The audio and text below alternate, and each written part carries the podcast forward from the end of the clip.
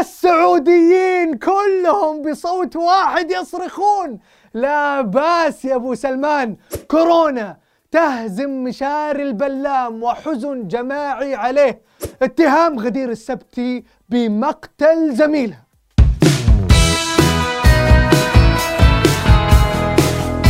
يا مرحبا وسهلا فيكم في برنامجكم مين مكسر ال social media. معاكم عبد المحسن اللافي. تبغون تعرفون مين كسر ال social media هذا الأسبوع؟ أبشروا! سمو ولي العهد الأمير محمد بن سلمان يغادر. مستشفى الملك فيصل التخصصي بالرياض بعد خضوعه لعملية جراحية بالمنظار لاستئصال التهاب الزائدة الدودية. شايفينك حلمنا بعيوننا حافرين اسمك بوسط قلوبنا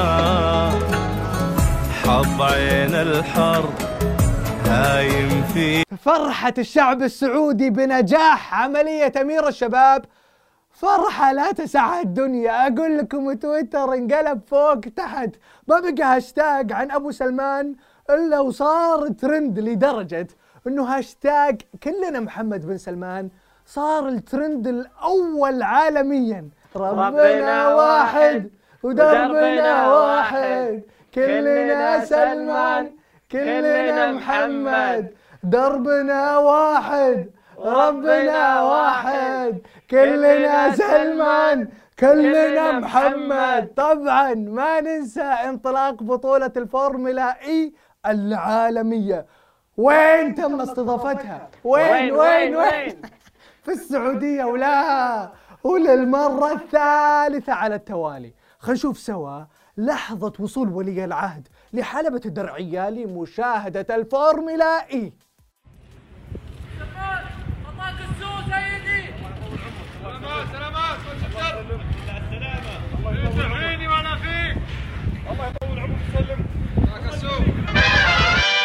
بسبب كورونا فقدنا للتو فنان حقيقي الفنان الكويتي الخليجي مشاري البلام.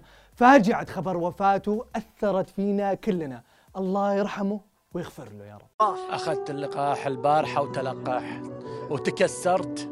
وكان مبين من الصوت أساس. تنصح الناس ياخذوا اللقاح؟ والله خذوه. إحنا هو علينا علينا. إذا ما أخذنا اليوم بناخذه باكر. بس إحنا الظاهر إحنا الصفوف الأمامية ضحي الضحيه الأولى. مشاري في هذا اللقاء اللي شفتوه قبل شوي كان مصاب بفيروس كورونا وهو ما يدري. كان مصاب قبل لا ياخذ اللقاح حتى وهذا اللي أكده والده صالح البلام هو أخذ اللقاح بس كان في كورونا ما ما فحصوه قبل لا يعطونا اللقاح. ولا يفحصون أحد أصلا. لازم يفحصون أحد يشوف إذا في كورونا ولا ما في كورونا علشان يعطي اللقاح. هو عطوه اللقاح ما في شيء صحته زينة بس كانت في كورونا ماكو أعراض. وعطوه اللقاح وانتكس. وبعدين عطوه له إبرة الكرتزون.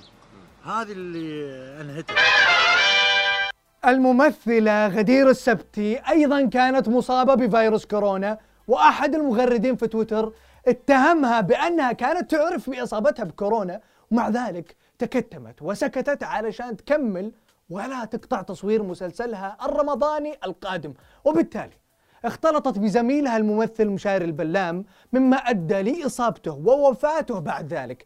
اتهام خطير جدا خلاها تنفعل وتنهار. أبي أنا مو حقيرة. أنا إنسانة عندي ذمة وضمير أنا مو معدومة الضمير. شلون أنا أدري إن فيني كورونا؟ وأنا أروح أكمل تصوير. ليش عفوا؟ بس خل أعرف. حضرتك ولا حضرتك اللي كاتبين التويتر كنتي معاي بالتصوير؟ ولا أنت الدكتور؟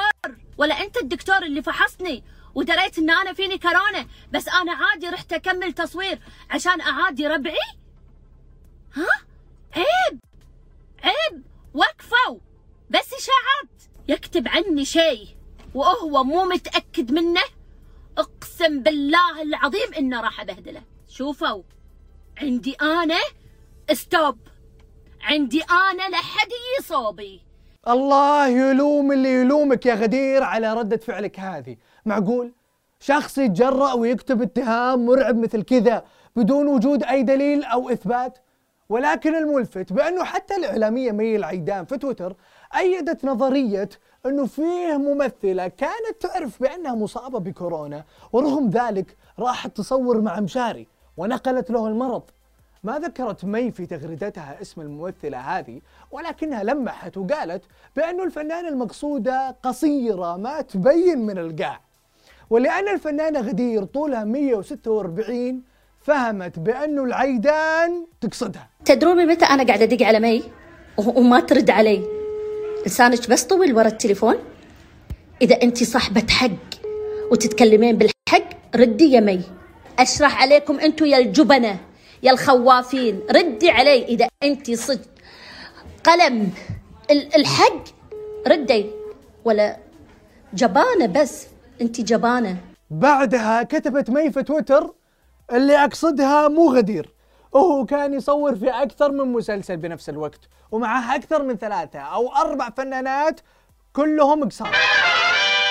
قبل شهرين الدكتور محمد الخالدي طرح مشكلة الزوج اللي يمر أسبوع كامل وأكثر ولا يستحم. هنا استشارة تقول زوجي لا يهتم بنظافته الشخصية ويلبس أردى الملابس وإذا قلت له يخاصمني ويمر أسبوع كامل وأكثر ولا يستحم.